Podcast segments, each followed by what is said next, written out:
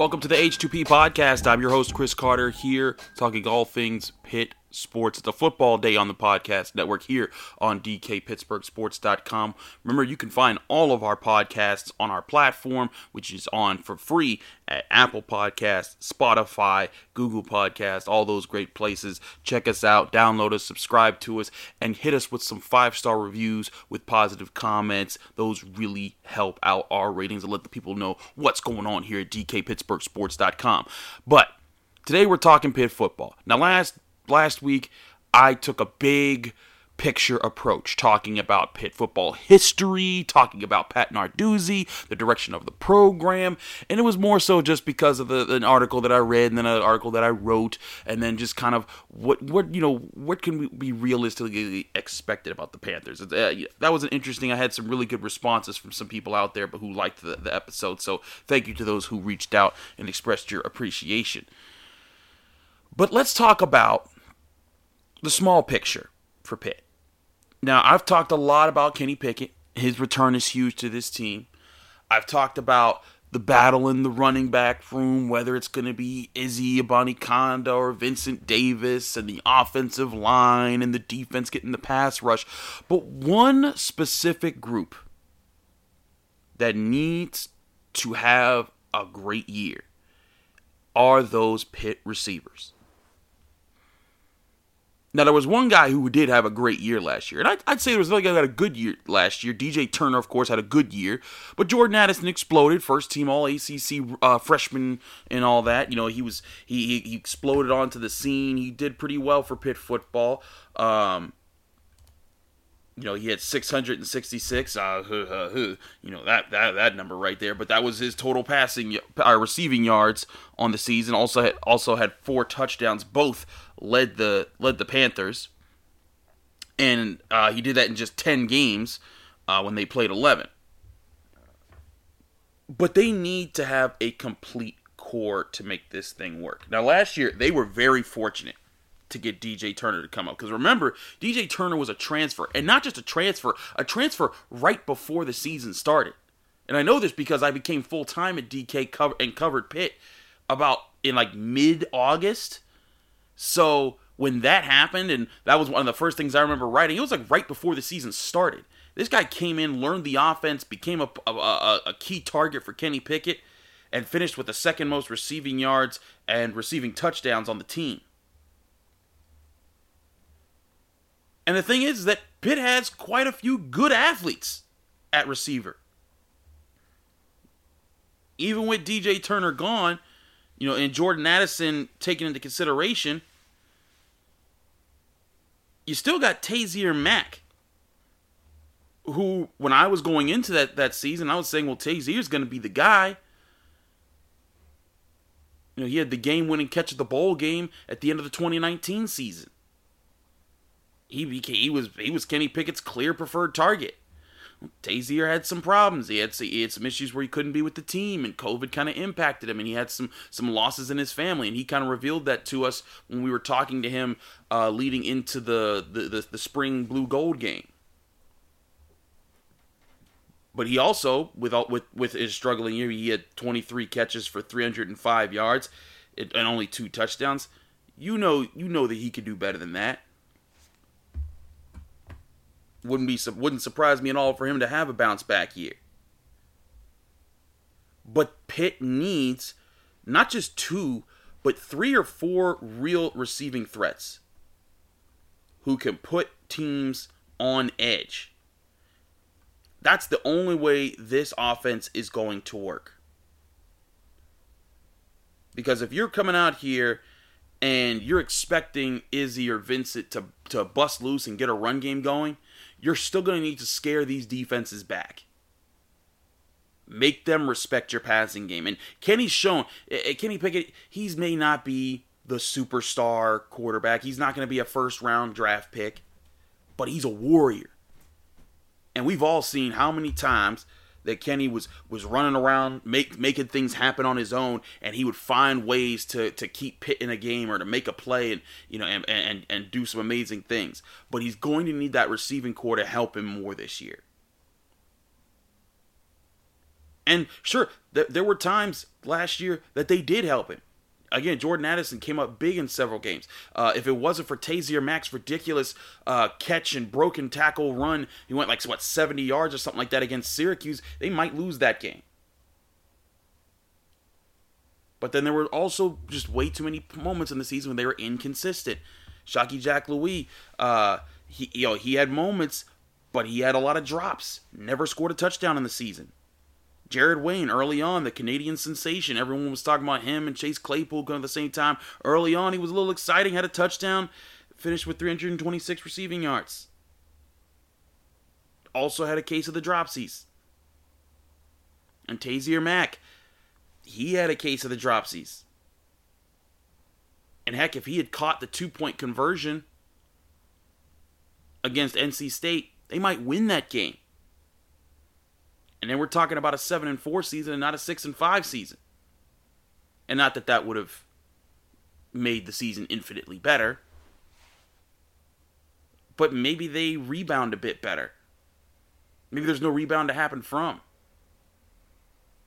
And also when those drops happen, it's more than just the the visual impact on the field of oh wow that that that play didn't happen because then there's confidence questions both on you know, well, not, not both. There's several avenues of confidence questions. There's the confidence of the player in himself. You know, what's wrong with me? I got to make that happen. It's, and some guys don't have to do that. When you get to the pros, that's something you shake off real fast because you got to be like, look, I you know I trust myself. I made it here. I know I'm going to get this together, whatever this is. You know that that's one thing. But then there's also the quarterback that's like, man, this guy messed this up. I gotta make him. I, I got. He. I'm not sure if I could trust him in, these big situations. And there's also the coaching aspect of it. So there's plenty of aspects to look here about the receiving game, but there's also reasons to believe that these guys are going to put it together moving forward. We'll talk about that right after this break from the H2P podcast on DKPittsburghSports.com.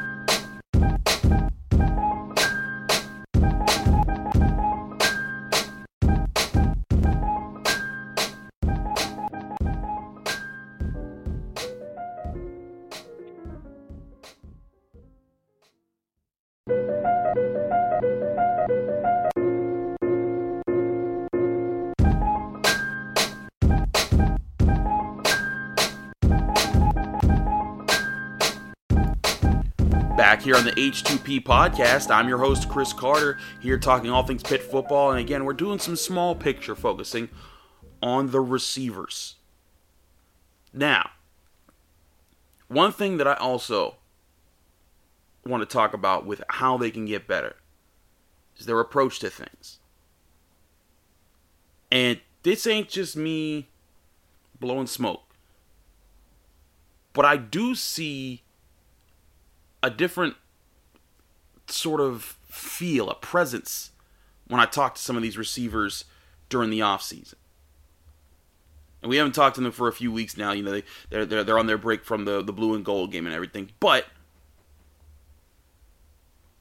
we do see these guys kind of with the conflict. Taysir Mack being able to clear through some of the things that he was working on. Lucas Krull dealing with the crazy situation he had last year on top of COVID, getting hurt and then you know, and then not sure when he'd be back, and that was supposed to be his big year, but now he's back again. That's the other thing. Tight ends are just as important in this situation. Gavin Bartholomew seems to be impressing people. Um, Kai Wright is uh, has is, has been impressing people in camp. The, you know, there's there's there's some hope that people have here to make things right, and, and I'm telling you, when I when I saw some of these guys in the blue and gold game, the routes that they were running, the the plays they were making on the ball away and catching the ball away from their body, there's there's there's hope there for the for these receiving threats to put it together. And again, in college, it ain't like the pros where everybody like when you get a certain draft pick, they're expected to do this. In college, you need as many talented guys available um, to because some guys are going to have their rough days. And remember, these, these are kids. These guys, these are student athletes. They they're going through a lot, and they just went through a, a lot, even more so than normal because of COVID. But with Pitt's receivers, I go I go and I look, and I'm like, I, I when I talk to these guys, there's something about them that's they're feeling a little different, and I gotta say when when we when we asked them about what they how they felt about the approach this year, all of them bring up new receivers coach Brennan Marion from Pittsburgh. They bring up the change in dynamic of how he's brought to the team, how he talks to these players, the confidence he's instilling in them. There is a sense of those guys that it's like, hey, there's there's something good going on here. And we need to work on these things. And not to say that Chris Beatty was a bad receivers coach, but they consistently had inconsistent problems of being inconsistent with the drops and everything. Also, don't forget Pitt's, Pitt's receivers. They will be getting a uh, another player this year in Melquise Stovall from Hawaii, a guy who definitely came uh, because of uh, Brennan Mary, the new receivers coach, because that's where he was coming from. But when I when I look at when I look at this room, I see fast guys because even the guys who barely played last year, like Jalen Barden, I think Jalen Barden is going to be nasty. He's got the explosive speed. He just need he needed to find a way to fit in with the team. He had a good touchdown er, er, during the during the season. I believe it was during the Virginia Tech game he's going to get more shots. And don't and don't forget, you still got the veteran presence of Tre Tipton, who's going through his seventh year of being a Pitt Panther with all the injuries he's gone through, and then getting another year of eligibility because of the uh, because of the pandemic. This might be the most interesting receiver room that Pitt has had in some time. Now, granted, they've had some very interesting ones in my lifetime, you know, with Larry Fitzgerald, Antonio Bryant, and a number of Tyler Boyd, and a number of other of other really impressive athletes that have that have played in the blue and gold. But this is a really interesting group. If Jordan Addison can can continue to rise and continue to be the number one guy, and if he can get one or two other guys to be those type of threats and the and Pitt's tight ends come into play, you're looking at an interesting offense. And now you don't need Kenny to be the ridiculous playmaker. It's just hey, get the ball to these super athletes. Get the ball to these guys that, that can that can make plays. And again, I'm not saying Pitt's about to be wide receiver U or nothing like that, but I'm being I'm, I'm bringing some perspective here that of what I've seen from them and what their capabilities are and at least what we're hearing them say and saying the right things during the offseason, there's a chance that this group could impress.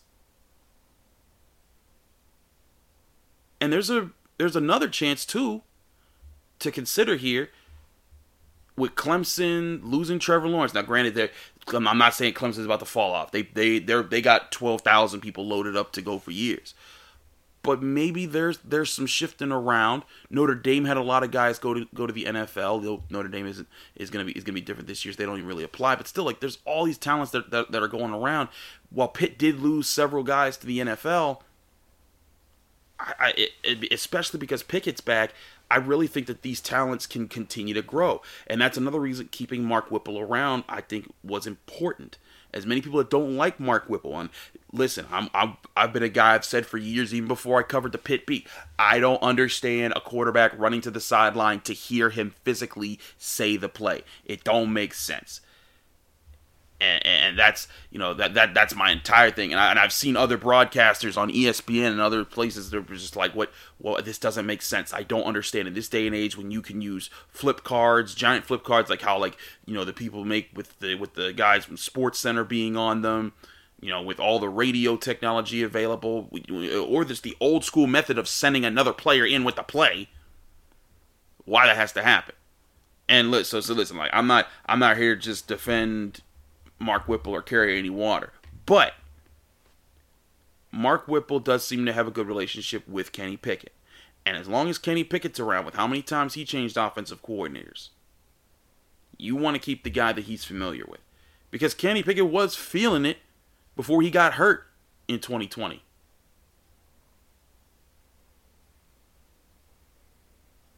And if he can if he can feel it again in 2021, but this time with a more developed better prepared receiving group, and if that balanced if that offensive balance can come with a better offensive line and a running game that actually knows where it's going, who's to say that Pitt football's offense won't be a dangerous force? Now, I'm sure some Pitt fans out there who have been used to pitting for a long time are going to say, ah, me, I'm going to say it. I've seen it for far too long. The pain and suffering. And listen, I feel you. Pitt football has most Pitt fans know lots of pain and suffering, but on both football and basketball, heck, and baseball, where their guys were beating the tar out of the top 50 teams in baseball, and then finished with a one and eight record in their final nine games, and that knocked them out of the the the the, the, the college World Series. They weren't going to get invited to that tournament. So, pain is very familiar with Pitt fans. And I'm not trying to say to, to, to let your guard down or anything like that. But I am giving you some perspective that as a football nerd, as a guy who studies football, watches guys work, there are definitely elements to their game that impress me. Jordan Addison, the way he gets separation, the way he finds the ball, the way he goes up and gets the ball. He's put as a freshman, I saw him putting things together that it takes some guys two, three years to do. And when you have a leader like that in the in the receiver room, you get more opportunities for the other guys to eat. And heck, we talk about that with the Steelers a lot with how spread around their their talents are in the receivers rooms. So, with all that in mind, I think that there's still a lot to be excited about if you're a Pitt football fan going into this next year and this receiving room is absolutely part of that equation. But uh, as always, there's a lot more to talk about when it comes to Pittsburgh sports. We're covering all of that here on DKPittsburghSports.com. Stay tuned for our podcast network. Got more of DK's Daily Shots to finish out the week coming up Friday morning. And of course, the Lolly Carter Steelers podcast, all our Pirates and Penguins podcasts right here on the network and for free. I'm Chris Carter. Follow me at Carter Critiques.